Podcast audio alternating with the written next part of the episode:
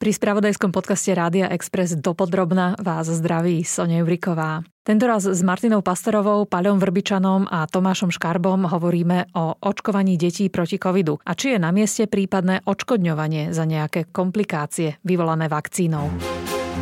Dopodrobná. Spravodajský podcast Rádia Express. Toto je otázka na nejakého právnika. Nie som si istý, či priamo ústavného. Ja len viem, že ministerka spravodlivosti Maria Kolíková už vravela, že niečo podobné ako odškodňovací zákon po očkovaní povinnom proti covidu má v šuflíku.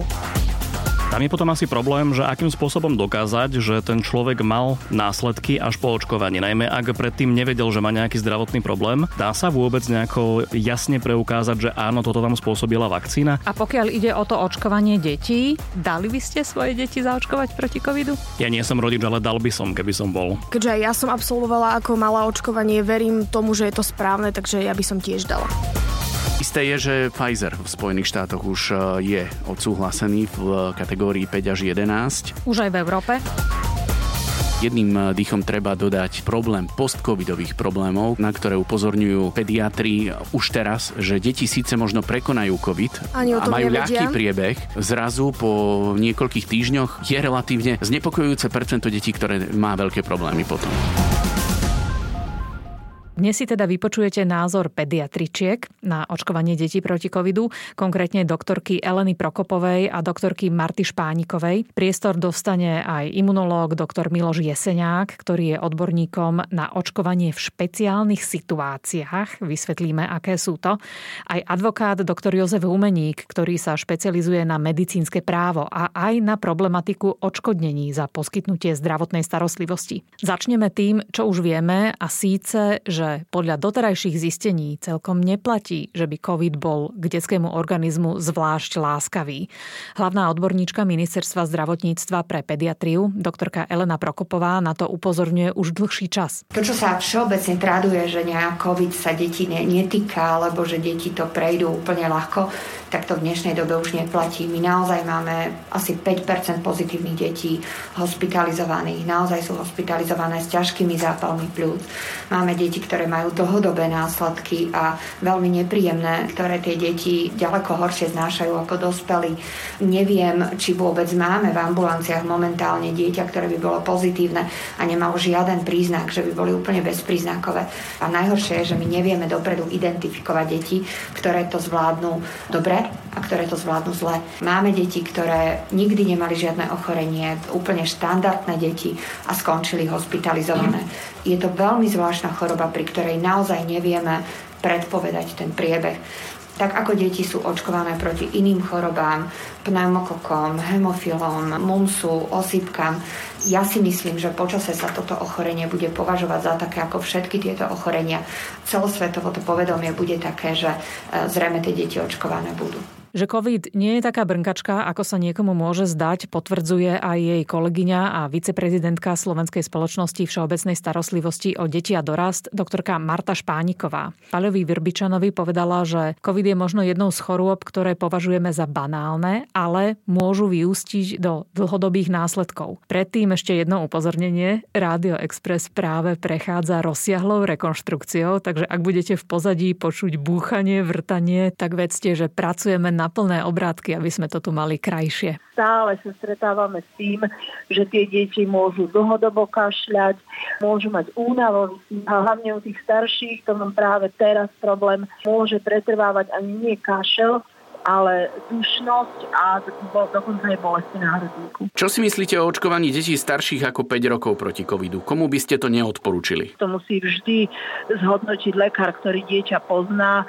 Skutočné kontraindikácie sú len anafylaktická reakcia na očkovaciu látku proti covidu alebo na niektorú jej zložku.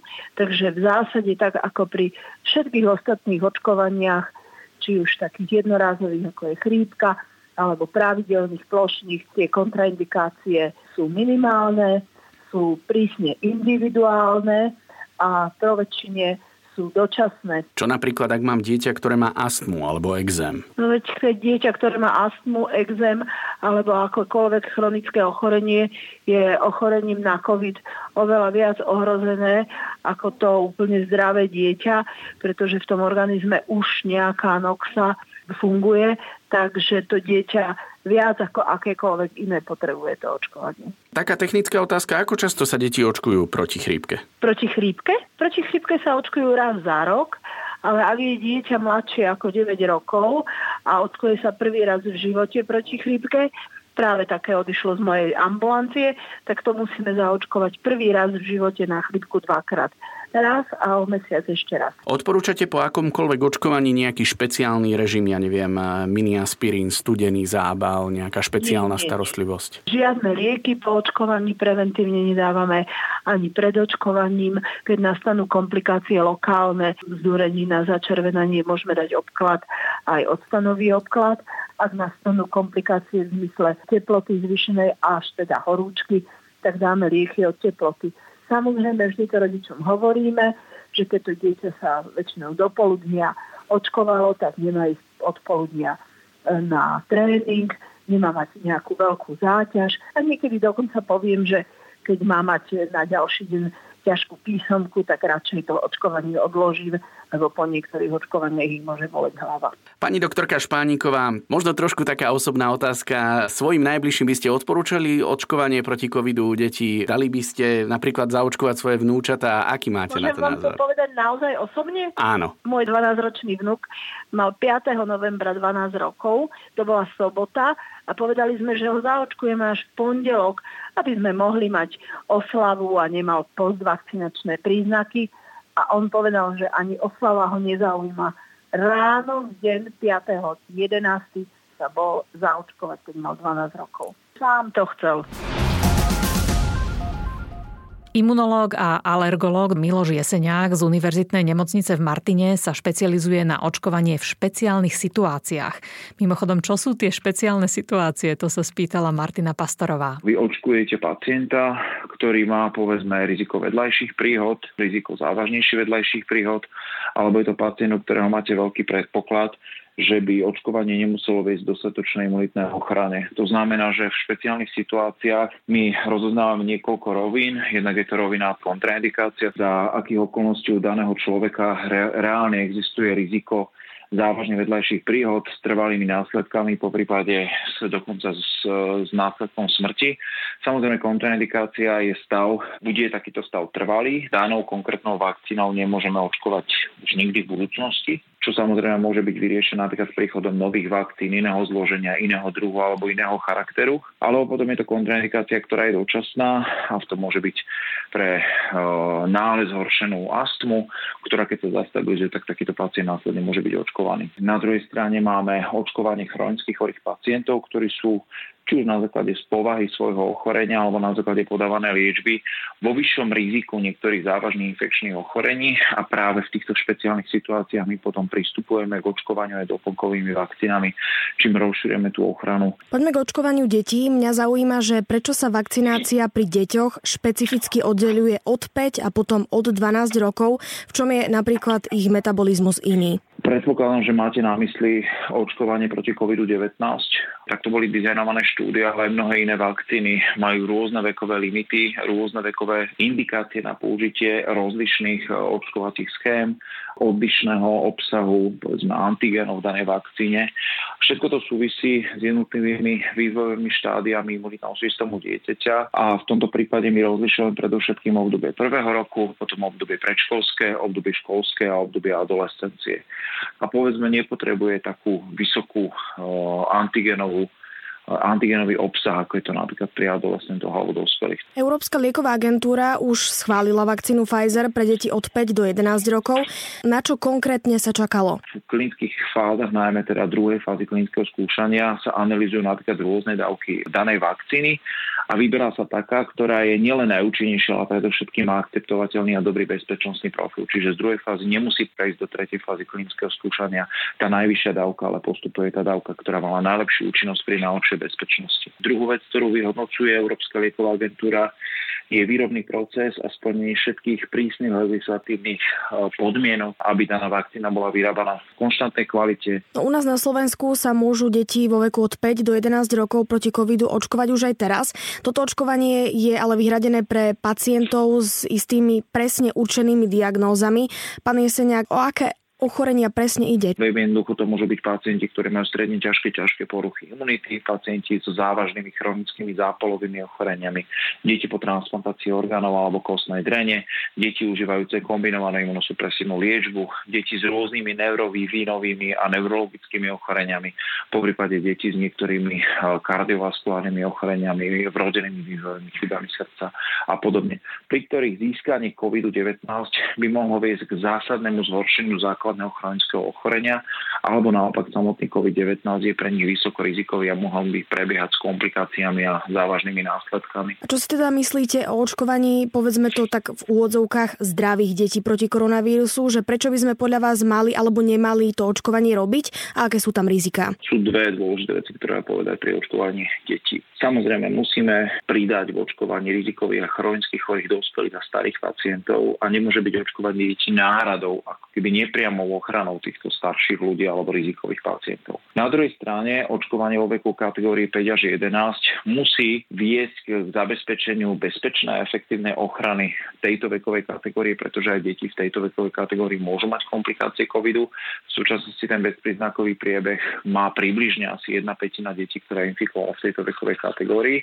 To očkovanie samozrejme malo byť dobrovoľné, malo by byť na žiadosť rodičov, po schválení teda rodičov a e, toto očkovanie malo zabezpečiť ochranu samotných detí pred komplikáciami covidu, pred jeho následkami ako napríklad long covid, alebo ako prevencia e, neskoršieho následku prekonania covidu, ktoré sa nazýva multisystémový zápalový syndrom. Čo je veľmi dôležité, používame teda nižšiu dávku tretinovú v porovnaní s pacientami a jedincami staršími ako 12 rokov a pri akceptovateľnom dobrom bezpečnostnom profile. Nejaký výskyt závažných vedľajších príhod nebol zaznamenaný, ale samozrejme je naďalej potrebné sledovať a hlásiť vedľajšie príhody, ktoré sa potom budú analyzovať. Štátny ústav pre kontrolu liečiv doteraz eviduje celkovo zhruba 9400 hlásení podozrení na nežiaduce účinky po očkovaní proti covidu. Z toho asi osmina sa skúma ako závažné. Hovorkyňa ústavu Magdalena Jurkemiková píše, že citujem, každý má možnosť nahlásiť podozrenie na nežiadúci účinok a štátny ústav príjima všetky hlásenia. Niektorí zaočkovaní z laickej verejnosti hlásia aj mierne a krátkodobé nežiadúce účinky. V diskusiách o očkovaní proti covidu, respektíve o povinnom očkovaní, sa často spomína otázka odškodnenia za nejaké komplikácie alebo trvalé následky. Zaujímalo ma, ako ten systém odškodňovania vlastne funguje a či vidíme svetlo na konci tunela aj v prípade covidu. Oslovila som advokáta, doktora Ivana Humeníka, člena Komory pre medicínske právo a Svetovej asociácie pre medicínske právo. Ono sa hovorí, že tri otázky, ktoré sa nepatrí položiť, je koľko zarábate, koho ste volili a s kým žijete. A mám pocit, že v poslednom čase sa k tomu pridáva ešte jedna otázka či a síce, očkovaný. či ste očkovaní. Tak pán ano, doktor, ste je, očkovaní? Už všetkými možnými dostupnými dávkami som zaočkovaný. Ak by očkovanie proti covidu bolo povinné, je na mieste riešiť, čo sa stane človeku po vakcíne? Ide naozaj o významný preventívny nástroj na ochranu nielen jednotlivca, ale zdravia spoločnosti. To je veľmi podstatné si uvedomiť. Že to je výraz toho, že spoločnosti nie je jedno, ak sa jednotlivcovi s tým, že robí niečo pre ostatných, ak sa mu udeje niečo, čo vlastne sa udiať Čiže ako sme to odškodňovali doteraz? My máme pre oblasť zodpovednosti za nejaké nechcené následky príjmané určité mechanizmy, ktoré sú v občianskom zákonníku. Takže my nie sme nepopísaný papier a aj v prípade vakcín platí, e, že pokiaľ vakcína vyvolá nežiaducí účinok, takýto poškodený môže takúto škodu vymáhať. No dobre, a vymáha to od koho? Zodpovedným subjektom je v prvom rade poskytovateľ zdravotnej starostlivosti. Keďže vakcína je liek, pričom tento liek bol použitý v vôzovkách v súlade s návodom na použitie, tak zodpovedným za túto škodu je aj výrobca a držiteľ registrácie tohto lieku. A teraz tá vaša dobrá, veľmi dobre položená otázka, že čo sa možno, že mení, keď prešiel parlamentom novela zákona o liekoch. Tá zmena je v tom, že za škodu, ktorá bola spôsobená vakcínou proti covidu, bude zodpovedať štát. Je to skvelá správa predovšetkým pre ambulanty, alebo teda pre poskytovateľov zdravotnej starostlivosti, pretože sa nemusia obávať a veľmi dôležitý moment je, že keď ja som zodpovedný a urobím niečo pre kolektív, v ktorom žijem, tak sa za mňa jednoducho tá spoločnosť postaví. Je to nezvyčajné, že štát namiesto výrobcu vakcíny preberá na seba zodpovednosť? Tak odškodňovacie mechanizmy, ktoré sa týkajú eh, nežadúcich účinkov po vakcínach, nie sú v Európe nejakou raritou. Mnoho štátov to má. Francúzsko, Anglicko, kedysi člen EÚ, eh, Belgicko, Nemecko, Rakúsko, Česká republika a je možné, že aj viaceré ďalšie, ale o týchto viem určite, že majú po mnoho rokov, dokonca štáty, ktoré nemali povinné očkovanie. A napriek tomu tam mali očkovaciu schému. Tam veľmi silno do popredia vystupuje ten prvok kolektívnej zodpovednosti. My ideme sa očkovať, keď sme zdraví. A prirodzene vtedy môžu človekovi tak ako chodiť hlavou také otázky, že fú, a potrebujem to, čo keď sa mi niečo stane, však nič mi nie, ja si dám pozor, no, čo by som to robil. Práve preto štát hovorí, že no dobre, ak sa ti niečo stane, my sa o teba v nejakej miere postaráme. Ale zvyčajne, čo je ako keby ten ďalší charakteristický znak, je to, že tá miera istoty, ako musíte vy preukázať, je ďaleko nižšia, ako keby ste to museli preukazovať na súde. Tam stačí určitá miera pravdepodobnosti. Ja si osobne myslím, že tá schéma by mala byť prenesená vo vzťahu k všetkým povinným očkovaniam. Ja si myslím, že to je spravodlivé a etické. Je to veľmi dôležitý moment.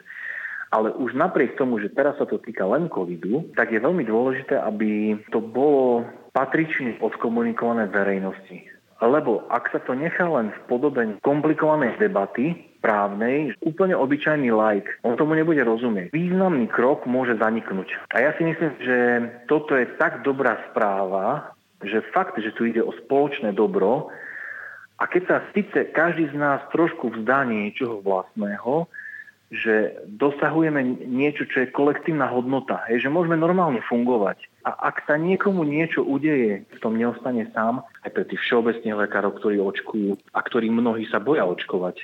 Lebo sa práve boja, že ich budú pacienti žalovať.